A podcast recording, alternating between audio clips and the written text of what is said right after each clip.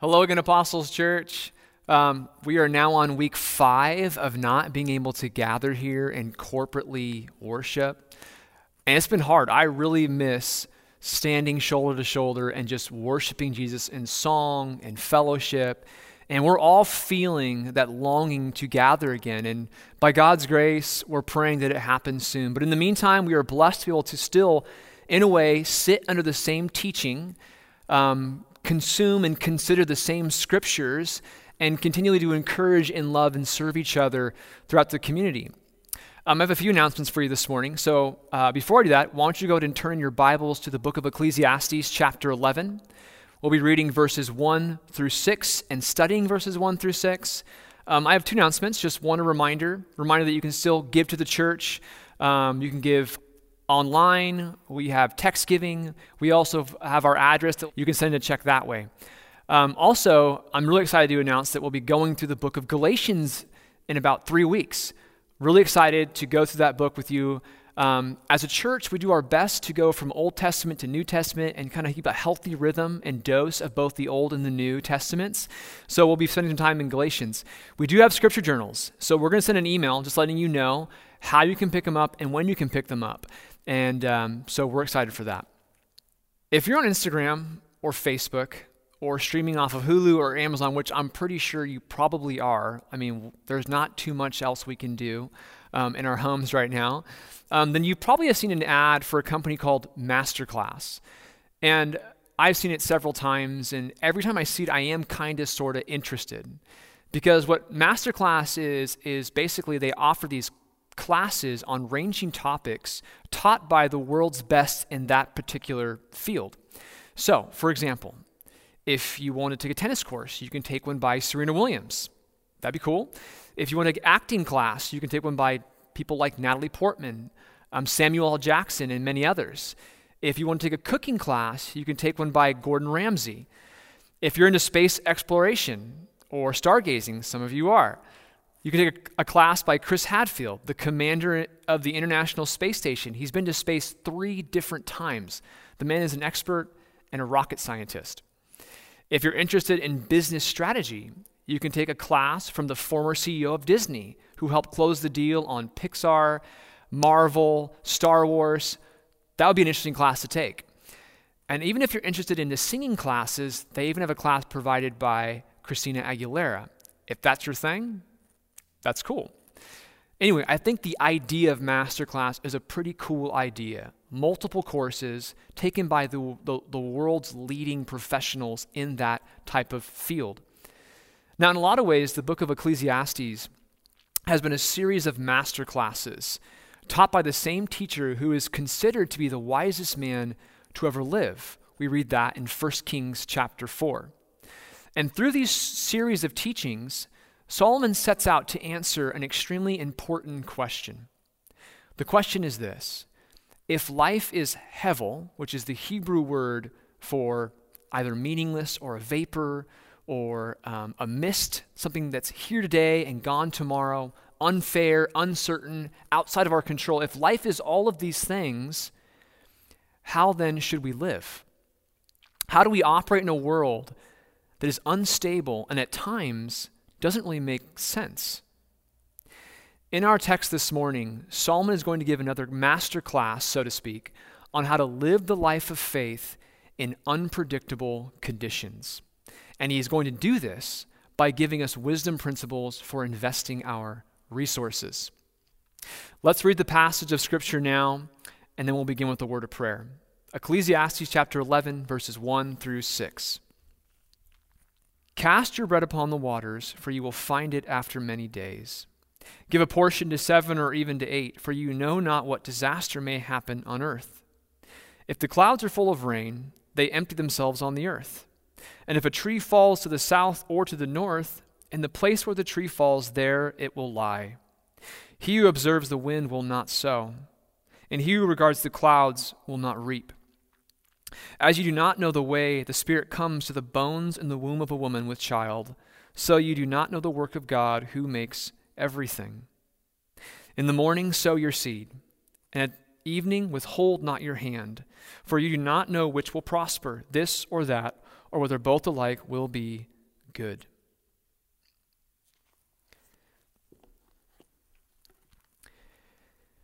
Father, we are so thankful that we can collectively hear and read and consider your word together this morning. We ask, God, that first and foremost you be glorified as your people come to you in a posture of worship, but also desiring to hear from you. We ask, God, that your Holy Spirit would minister to us, that he would teach us and encourage us and correct us if need be, that he would help us become more like Jesus today. We pray, God, that we would treasure these words in our heart, that we'd pay attention, and we ask, God, again, that you would be blessed and honored as we hear and receive from your word this morning. It's in Jesus' name I pray. Amen. I have four points for you this morning that helps us navigate this passage. Number one, invest your goods. Number two, exercise wisdom. Number three, accept unpredictability. And number four, live in faith. Real quick, all four. Invest your goods, exercise wisdom, accept unpredictability, and live in faith. Let's start with the first point, found in chapter 11, verse 1. Cast your bread upon the waters, for you will find it after many days. Now, when you read a verse like this, it for sure makes you scratch your head and try to figure out what exactly is Solomon saying here. And you're in good company because there are plenty of Bible scholars and teachers that interpret this passage differently. It can seem straightforward, but at the same time is difficult to interpret. Some believe this passage is a call towards great generosity. Cast your wealth, your possessions, your food, your talents, your treasure, your time, all towards those who need it, which of course is a Christian responsibility and a Christian virtue. And it is a blessing to be generous. But the interpretation does not seem to fit with the overall structure of Solomon's teaching here in Ecclesiastes. Considering the context, this passage seems to be talking more so about investing God given resources for gain. Let me explain. Many commentators understand this verse to, as a proverbial way of saying, send your resources overseas, and after many days, when the ships come back, you will make a profit. This would be a familiar scene in Solomon's life. He himself invested in merchant trading vessels. We read about that in 1 Kings 9 and 11, which records that he had a fleet of his own, which brought back great wealth for him. So, trading overseas was something that he was very familiar with and was very common. It was a common way to buy and to sell and to gain great profit. However, trading and selling was a very risky and drawn out process when you did it this way. It required trust and it required patience. The word cast here is used to imply complete commitment. No safety net, no going back. Storms could rise, ships could sink, and goods could be lost. And even if everything went great, the return on your investment could take months. This way of investing required faith because you're committing your resources to a business venture that has a level of risk and uncertainty. And Solomon is saying this take the step of faith and do it because it's worth it. He instructs the reader to use their good for gain while they can. He then goes on to say, But when you invest this way, exercise wisdom, which is point two. Exercise wisdom. Chapter 11, verse 2. Give a portion to seven or even to eight, for you know not what disaster may happen on earth.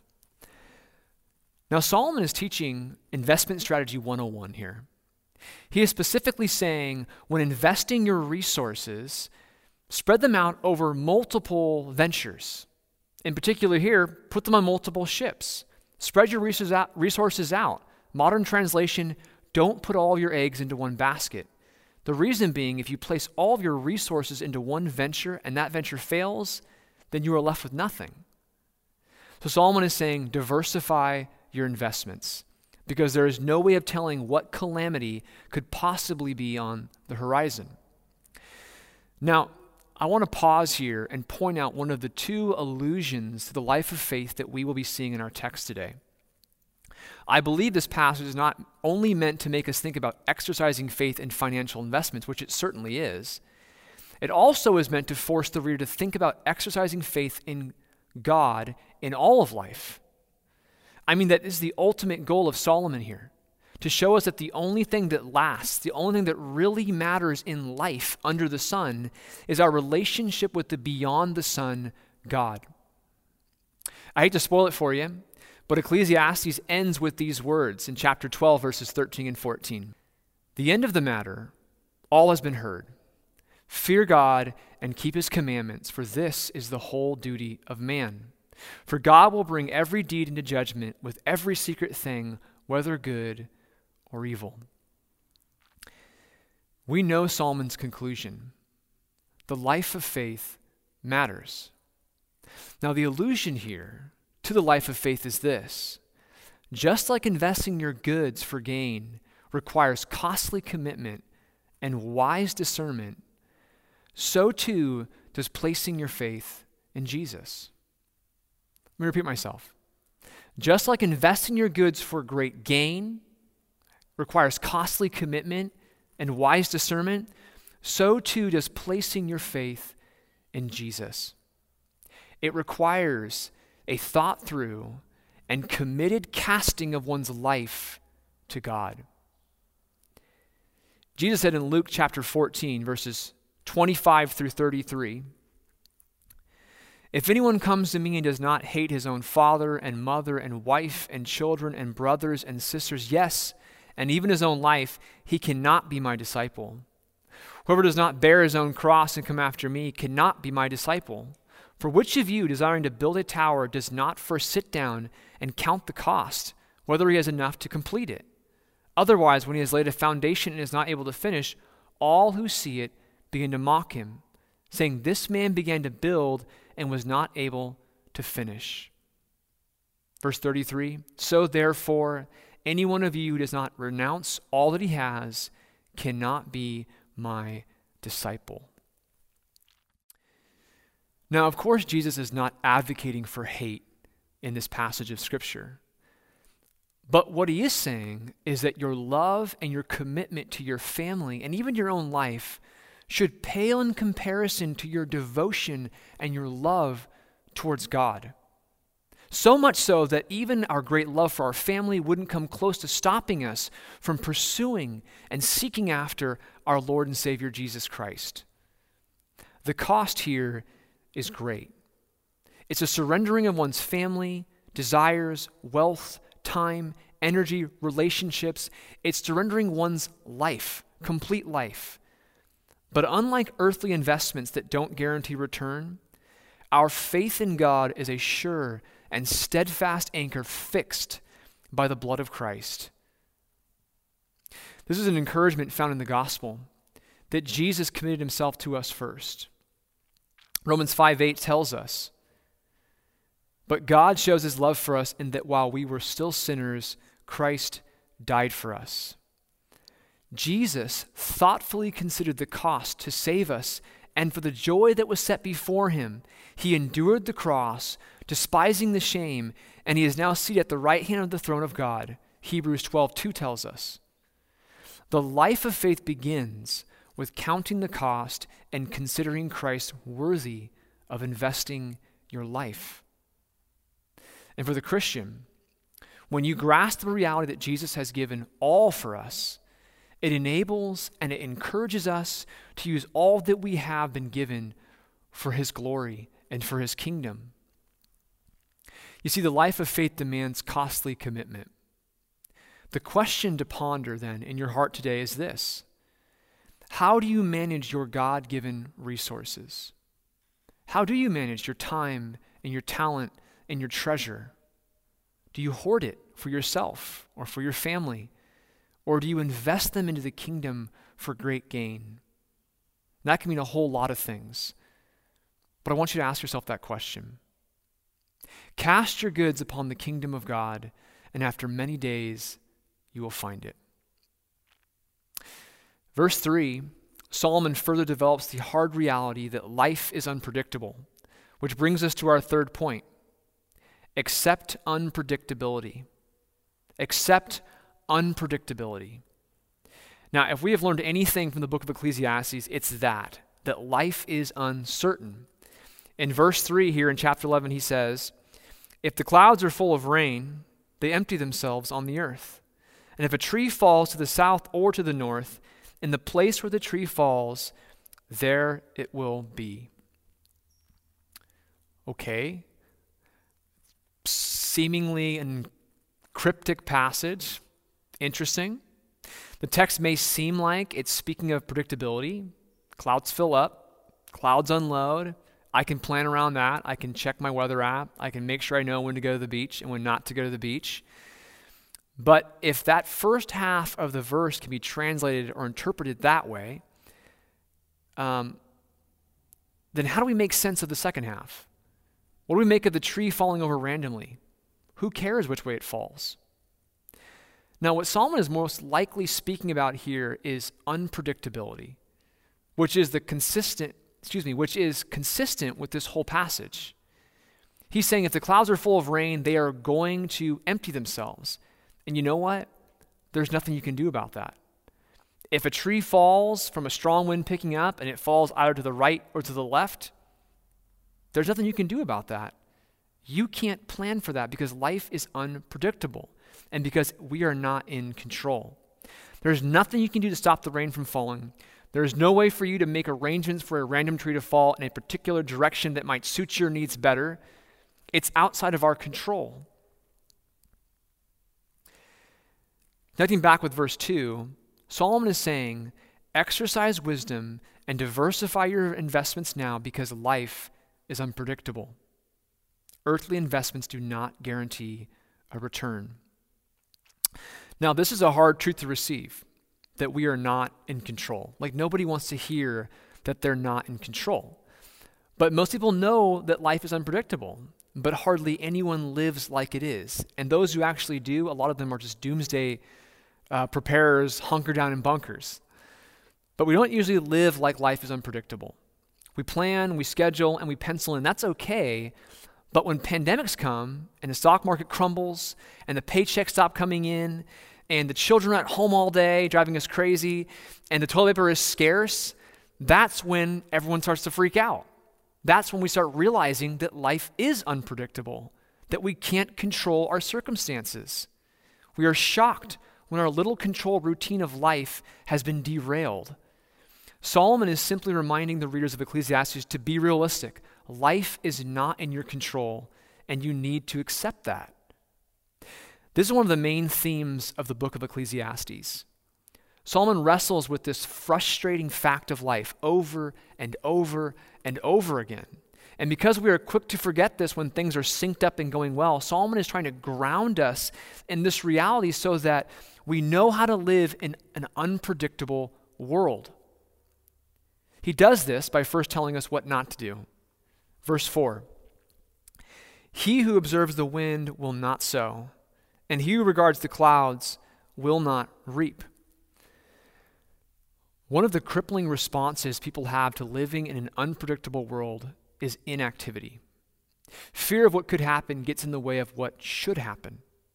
The imagery given here in verse 4 is a farmer spending his days trying to calculate the perfect window of when he should sow and when he should reap, when he should do all this farming. And, and he's doing this instead of actually just getting out there and doing the work. Now, agriculture in ancient Israel was not an easy career path. So much of their livelihood and produce was dependent on the weather. If the wind was too strong when they were casting seed out, it would spread the seed too far and not where they want it to land. If the rain was not in the forecast, then the crops would dehydrate and wither and die. The weather could make or break the farmer's life and livelihood. The farmer in our illustration here is doing nothing because he is searching for something that is not there. He is searching for complete security and predictability. And because of this, he will not sow, he will not reap, and he will not experience increase or reward. Now we have to understand that there are events in life that are unpredictable. There are events in life that we just can't plan for. If only I could think of one example of a circumstance or an event in life that were just unpredictable and we couldn't plan for. I mean, honestly, this pandemic is a trip. It's extremely bizarre to me. The whole toilet paper issue has been both funny and scary at times. But in all seriousness, who could have planned for a worldwide pandemic that would kill thousands of people, that would bring our booming economy to a grinding halt, that closes schools and quarantines us to our homes and really shakes everybody to their core? Solomon is warning us here. Don't waste your life trying to prepare trying to prepare for the unknown. Don't restrain from wise investments in fear of what could happen, which is a real temptation here. Understand, he's saying, understand that life is unpredictable, life is out of your control. Just keep living. Now, Solomon drives home his point with one final example in verse 5. Chapter 11, verse 5. Let's read that. As you do not know the way the Spirit comes to the bones in the womb of a woman with child, so you do not know the work of God who makes everything. The truth is, there are some things in life that only God knows. God knows what, God knows why, and we don't. Solomon has been teaching this point throughout this book. In chapter 8, he says this in verses 16 and 17 When I applied my heart to know wisdom and to see the business that is done on earth, how neither day nor night do one's eyes see sleep, then I saw all the work of God that man cannot find out the work that is done under the sun. However much man may toil in seeking, he will not find it out. Even though a wise man claims to know, he cannot find it out. Man cannot find out the work that is done under the sun. Only God knows. God is omniscient, which is a fancy way of saying that God knows all, He is all knowing. And you know what? We don't. God is sovereign. Another fancy word that means that God has complete authority over all that takes place under the sun. And you know what? We do not. Solomon is telling us that this is the way life is. So, back to the big question. If life is hevel, a mist, a vapor, meaningless, here today, gone tomorrow, unfair, uncertain, out of our control, and unpredictable, how then should we live? How do we operate in a world that is unstable and at times doesn't make sense? How do we live in a world where you can go from riches to rags overnight when the economy crashes? In a world where you can be healthy one day on your deathbed the next? In a world that can get shut down by a virus in a matter of months? How do we live? Solomon says, live in faith. Point number four live in faith. Verse 6. In the morning sow your seed, and at evening withhold not your hand, for you do not know which will prosper, this or that, or whether both alike will be good. Modern translation just keep going to work. Keep investing your resources, keep diversifying your, in, your in investments. Who knows? Maybe one or all will bring a healthy and wealthy return. What a great answer, right? Just go to work. For all of you at home who are thinking, like, I've been looking for a biblical answer, just go to work and ignore the government, this is not it, okay? Stay home. But I think it's a great answer. It sounds like something my dad would have told me back in like junior high when I was coming up with several excuses to not do chores or why I couldn't do chores. His reply would be simply this just go to work. Just deal with it. Go to work. It's kind of an anticlimactic end to this question. But isn't it the book of Ecclesiastes for you? Like 80% Debbie Downer vibes, full of wisdom for sure, but wisdom that isn't always easy to hear. The point Solomon is making is that we can't do anything to prevent the unpreventable. So the best thing we can do is to simply accept that. Keep working, living, investing, enjoying all the toil, for this is God's gift to man. Now, I want to close with considering the second allusion to the life of faith in this passage, which is this, and I want this just to be an encouragement to you, church. Faith in God does not keep us from the troubles that come from living in an unpredictable and fallen world, but it does help us live through it. Faith in God does not keep us from the troubles that come to us when living in an unpredictable and fallen world, but it does help us endure and live through it. Now, for the Christian, we may not know the when or the why or the how, but we for sure know the who. We know God, and more importantly, we're confident that He knows us and calls us His own. We know God cares about us because He tells us so.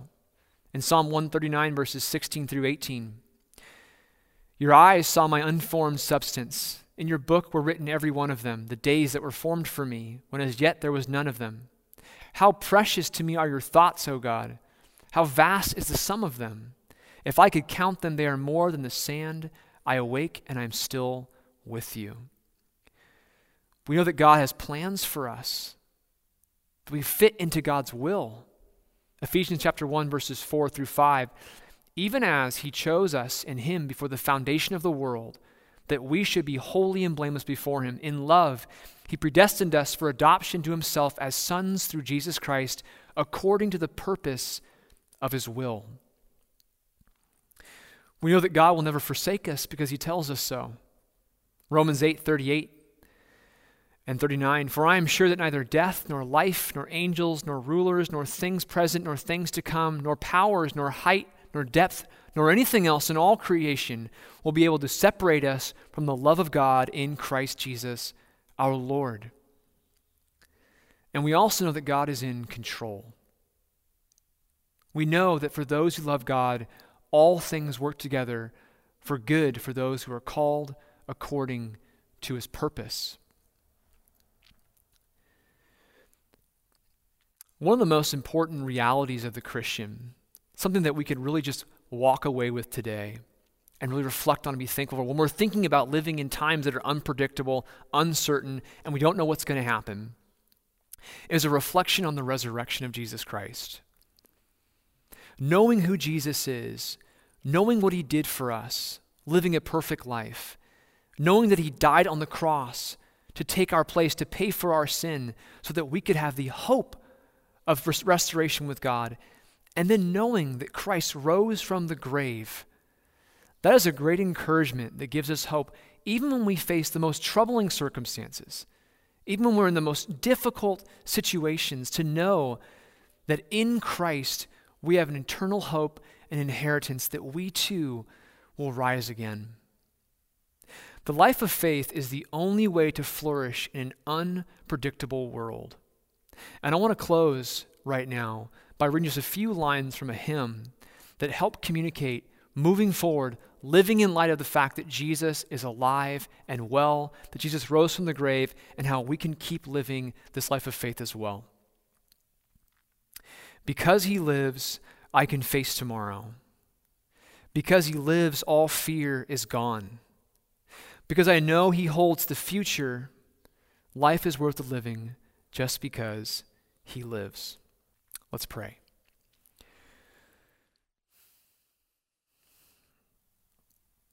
Father, we do understand that life, as hard as it can be, is worth living because Jesus lives. Because we know our eternal destination. We have this wonderful hope of the resurrection. Thank you for that. We're also thankful for your word and the wisdom that is here. God, both super practical wisdom on our resources and investing and diversifying and not being overly concerned about predicting the future or how unstable life can be but just a simple encouragement of just just work. Just go about your business, enjoy life, trust God, love your family. The, also the great encouragement to to look around us, to really take a, an inventory at the God given resources that we have and think about using those things, investing those things into your kingdom not hoarding them to ourselves, but God, taking those steps of faith for your glory and ultimately for our good. We're so thankful for the gospel and how it reminds us that we are saved by grace and grace alone. That it's because of what Christ has done that we know and have this wonderful restored relationship with you, not what we have done, what Christ has done. I just pray, God, that as we think about and consider this text and consider the gospel reminders and take the honest inventory of our resources and how we can use them for your kingdom and for your glory, that you would be blessed through that, that your Holy Spirit would continue to work through our lives this week and throughout this day. So, Father, we love you. It's in Jesus' name we pray. Amen. Amen. God bless you, Apostles Church. Have a great Sunday. I miss you and I love you, and I'm looking forward to the day that we can gather once again as a church.